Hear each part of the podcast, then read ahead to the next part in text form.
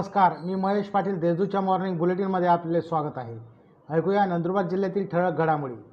नंदुरबार जिल्ह्यात मद्यपी वाहन चालकांविरुद्ध एकोणसाठ गुन्हे दाखल. नंदुरबार जिल्ह्यात मद्यपी वाहन चालकांविरुद्ध पोलिसांनी धडक मोहीम राबवीत. पाचशे बावन्न वाहन चालकांची तपासणी करून एकोणसाठ गुन्हे दाखल केले आहेत. यापुढेही अशी मोहीम राबवण्यात येणार असल्याचे पोलीस अधीक्षक पी आर पाटील यांनी सांगितले. कॉम्बिंग ऑपरेशन दरम्यान हद्दपार इस्मासह अजामीनपात्र वॉरंटमधील आरोपीला अटक.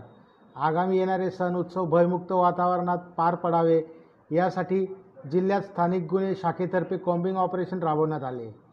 यात हद्दपार इस्मासह अजामीनपात्र वॉरंटमधील आरोपीला अटक करण्यात आली आहे. नॅशनल हायवेच्या कामातील मातीचे ढिगारे रंगावली नदी पात्रात.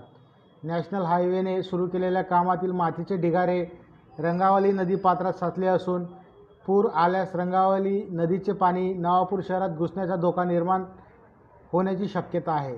त्यामुळे संबंधित कंपनीने नदी स्वच्छ करून नदीचे खोलीकरण करून स्वच्छ करण्याची मागणी नागरिकांनी केली आहे. कृषी उत्पन्न बाजार समितीची निवडणूक बिनविरोध होणार माजी आमदार उदयसिंग पाडवी. पेट्रोल पंपमुळे बाजार समितीच्या उत्पन्नात वाढ होणार असून यामुळे बाजार समितीच्या वैभवात भर पडली आहे. येणारी बाजार समितीची निवडणूक बिनविरोध होणार हे निश्चित आहे असे प्रतिपादन तळोदा येथे कृषी उत्पन्न बाजार समितीच्या पेट्रोल पंप उद्घाटन प्रसंगी माजी आमदार उदयसिंग पाडवी यांनी केले. देशातील वाढत्या हिंसाचाराच्या विरोधात कारवाई करावी विश्व हिंदू परिषदेची मागणी.